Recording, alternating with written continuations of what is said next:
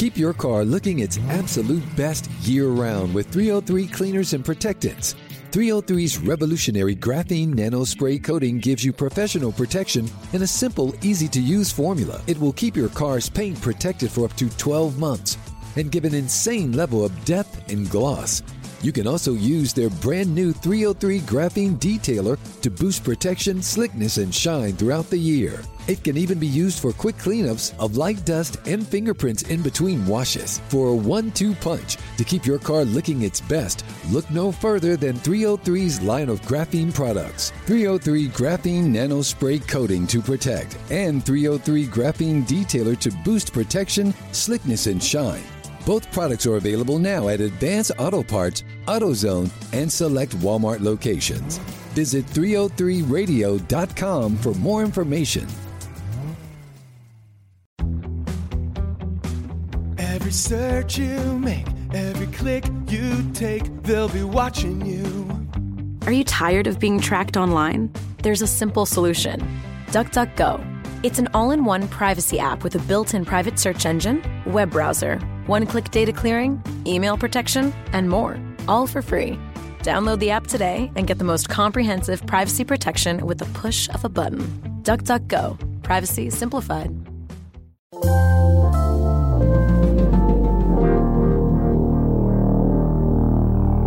Bradfo Show. That's my open. That's what they used to call me, Swivel Hit Bradford. That's my open. I'm Okay. waiting for you to So what- justify your stupid opinion. Bradfo Show. That's delicious. We're back. We're back after a long hiatus on the Brad Bradfo Show. I promised that we would not go dormant for too, too long, and that is exactly what is happening because we are back and we're back big. The second preeminent Rafael Devers podcast. Once again, we turn to the guy who not only helped sign him, but nurtured him all the way up to the major leagues. That is Eddie Romero, assistant general manager of the Red Sox, talks at length about all the decisions that went into calling up the guy that everyone's turned their focus to, Rafael Devers, why they thought he was ready for the major leagues, when they thought he was ready for the major leagues, how he is defensively, how he compares to Yoan Moncada, all of it. Eddie had, was good the first time he came on the podcast talking about Devers earlier this year, and he's just as good this time. This is the buzz of the town right now in terms of baseball. Rafael Devers, and no one's better to talk about it than Eddie Romero on the Bradfo Show. Eddie Romero back. He's used his free T-shirt for a ShamWow on his car, the at Bradfo T-shirt, and uh, which I don't mind. That's my demographic, and and he liked it so much. He, he his car needed to be clean again, so he's back on the podcast for good reason, though. Eddie, the guy that we talked about last last time you were on, is now our major leaguer, Rafael Devers. So welcome back. Thanks, thanks again for uh, for having me and for uh, for the next shirt. Um, so obviously, you know, we talked before about the progression of Rafael and and one of the things that you had said at the time and, and came to fruition was he was going to have to have a stop in AAA. Now that stop only lasted nine games. The first question I would, I guess, I would ask is how important was that stop in terms of the evaluation? You know, I think uh, I think it, it definitely played in. It definitely made us feel better about the decision to to call him up. Um, now, you know, given the fact of that he went over there, he assimilated himself um, very quickly, was not intimidated or uncomfortable in any way, and uh, and made a lot of quick adjustments in terms of you know uh, his performance. Uh, he went up there and hit right off the bat. Uh, also made several defensive plays that were were uh, were above average according to our staff and and what our evaluators saw down there. And um and I mean we we know that he, he did make some errors while he was down there, but again, you know, he he did make as, as Dave mentioned, he made some very good plays as well.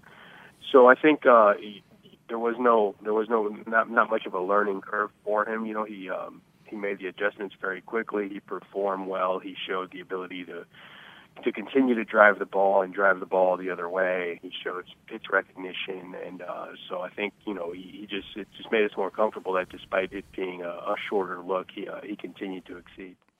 So, what was if, if there was one thing? If there was one thing when you said we have to check this off, what what would it be? From his from from that stint. Yeah, I think so. I, I think more than anything was just um, continuing his to to not getting out of his approach. I guess is the best way to say it. You know, just wanting him to see continue to continue the the progression that he's had in the in, in his overall approach, his offensive approach this year. You know, I think uh, the numbers would would indicate, and, and also would seem with the naked eye, is that he's done a better job of controlling the strike zone and realizing what kind of hitter he's he's becoming in terms of like what pitches he can handle, what pitches to lay off, uh, how pitchers are attacking him, getting into good counts and he continued that, you know, with a higher level in AAA, and uh, he never got out of that. So I think that was just a check off, and again, despite it being a short look, he he managed to excel in that, and um, you know that was just you know kind of further convinced us that he we think he'd be ready. And when we talk about, we all did stories yesterday, and a lot of them revolved around. Well, you had the twenty-year-old Xander Bogaerts, you had the twenty-year-old Yoan Moncada when he's called up, and I know that um, Carlos Febles. I think he talked to Alex Speier about this, about feeling that maybe Rafael, even though he was the same age as Yoan, was a little more advanced in some important aspects of the game. And, and I don't want to say that Yoan wasn't ready. I mean, obviously, you guys felt he was ready when you called him up. But what were some of those things that maybe? And and you said that it wasn't so much about learning from Yoan Moncada because they're two different guys. But what was something that maybe separated uh, the two when we're com- comparing them?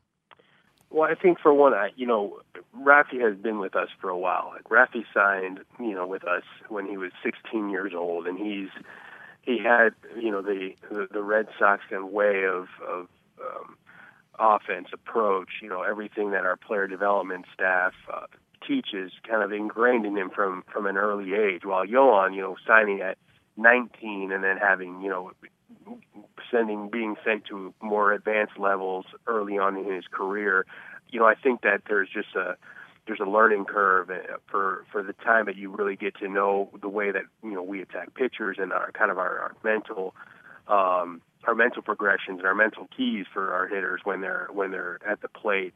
And I think you know Rafi just had a better a better base for that, given that he had been around longer. He had been around that longer. He had heard our term, our terminology, and uh, kind of the way that we we preach uh, hitting and approach and selective aggression, and you know. So I think that you know, I, um, Moncada, given the physical attributes, was pushed a little bit more advanced, and given that he had played you know a lot more on the international level and was obviously a few years older. But Rafi did have that advantage of being ingrained in it from an early age. You know, he was in he was in kind of the Red Sox school of offense for uh, you know a few more years than than Moncada was. You know, one of the quotes that, that Dave Dombrowski had after the game when he announced that Devers was going to be called up that, that jumped out at me was saying something to the effect of this was the best op this was going to be our best option and that's obviously weighing in um, the cost of getting another third baseman that's that's weighing in Devers progression when did, in your mind, when did that sort of become evident that this was the way that it was going to be trending in terms of how you're going to address the third base spot?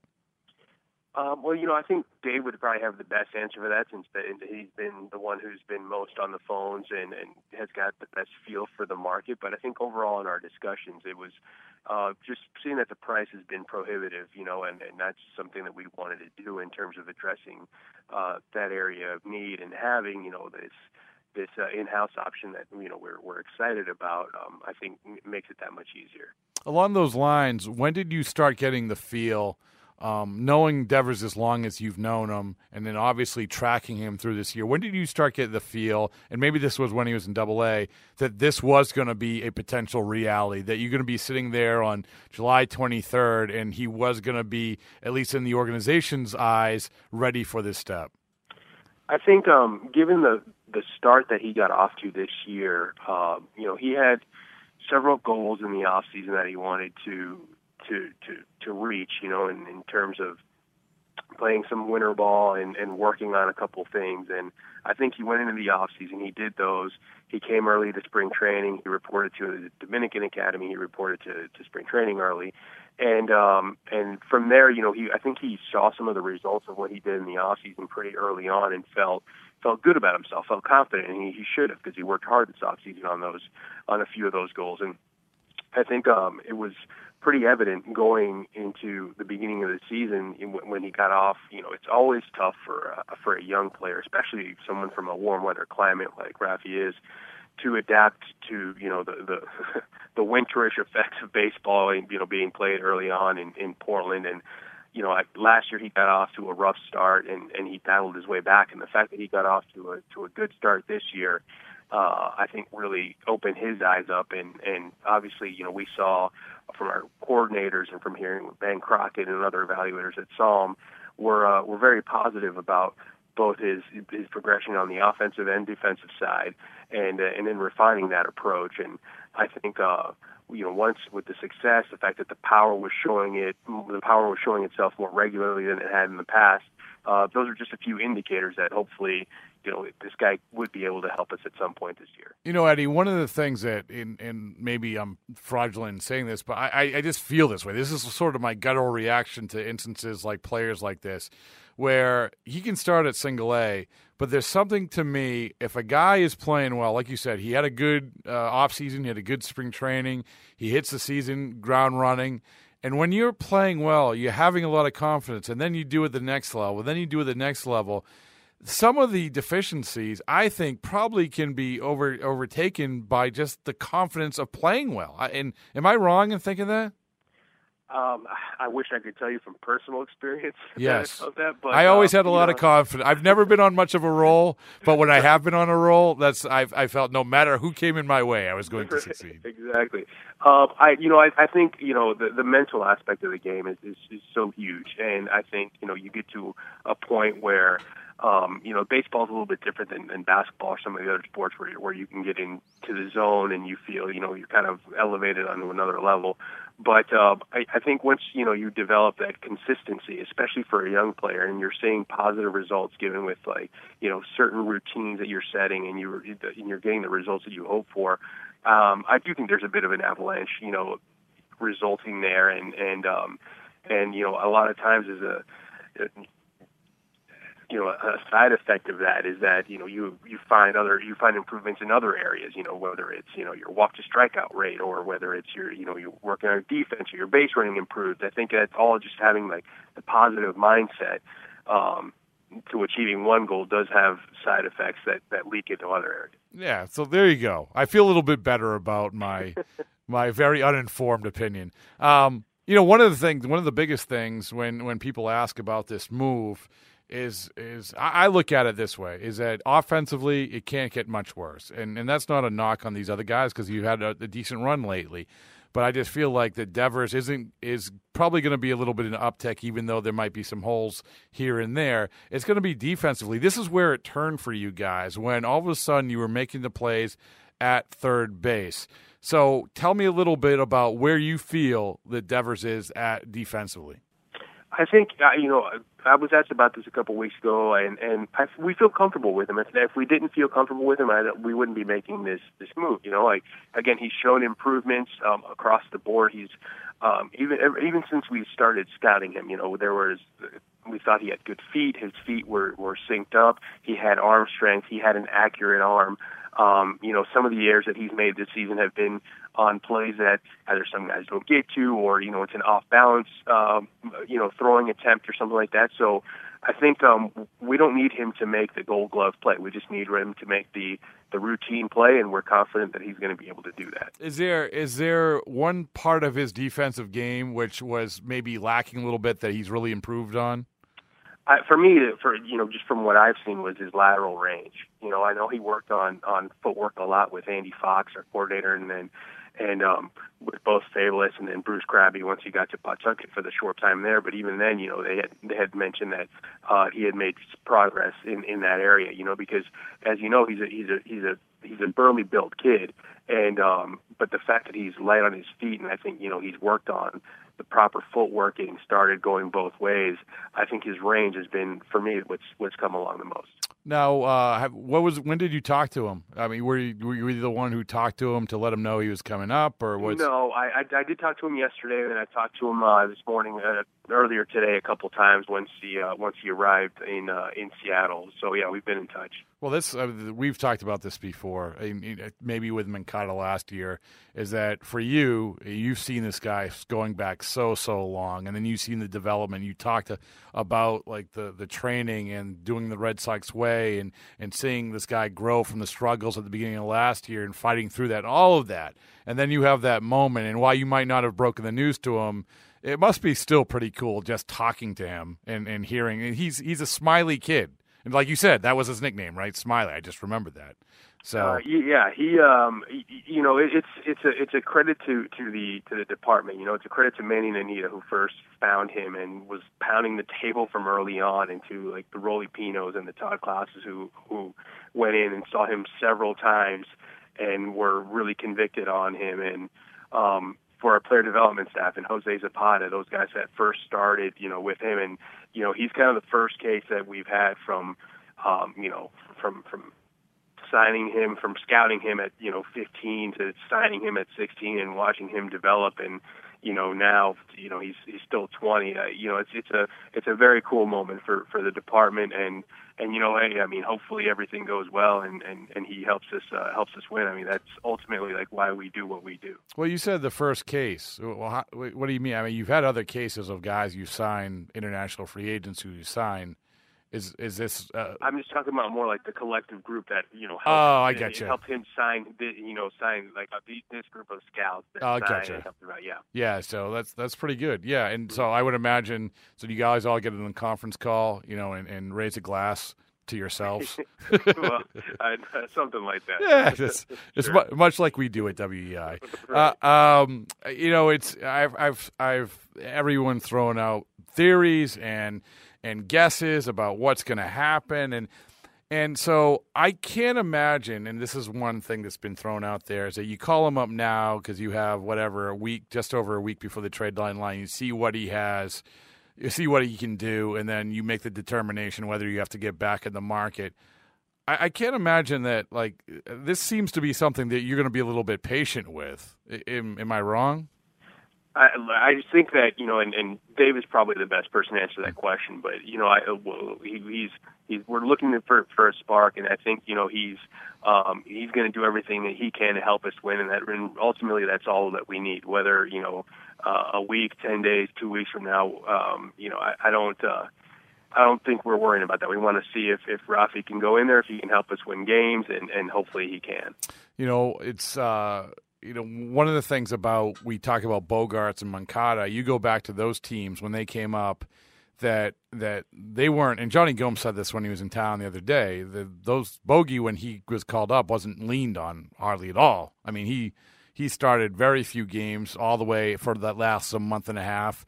You had a very good team. Last year you had, you know, you still had Ortiz in the middle of the lineup the perception is that Devers is going to be leaned on a little bit more. But I, from your perspective, I know that you guys are going to be protective of him, and you do not, by any stretch of the imagination, want to say, "Hey, there's our cleanup hitter. Go hit some home runs for us."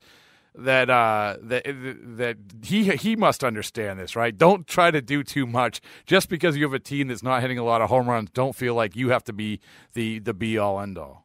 Oh, absolutely, and I'm, and I'm sure you know, like uh, you know, I've discuss that with him, and I know our staff will also discuss that with him if they haven't already. You know, he's he's going to be eased in, and um, you know, he's he's we're going to give him every opportunity we can for him to succeed. So that's you know putting him in the in the best position to be able to do that. So we're not expecting him to go in there and, and be our main producer by any means. I think, um, and I think he understands that that he's here, you know, to to to complement the team in in whatever way he needs and he understands that. And that's one thing about Rafi is that he's all about the Red Sox and winning. You know, he's a diehard Red Sox fan from when he, we, we were scouting him, and he was always an Ortiz fan. And I think he has a good grasp for just how important winning is to this organization, to this team, to this city. I think he he he he understands that because that was that he was one of those fans.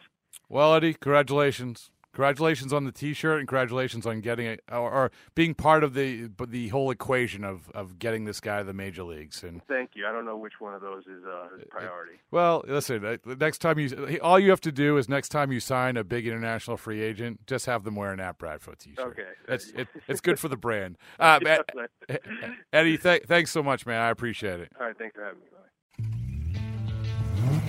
Keep your car looking its absolute best year round with 303 cleaners and protectants.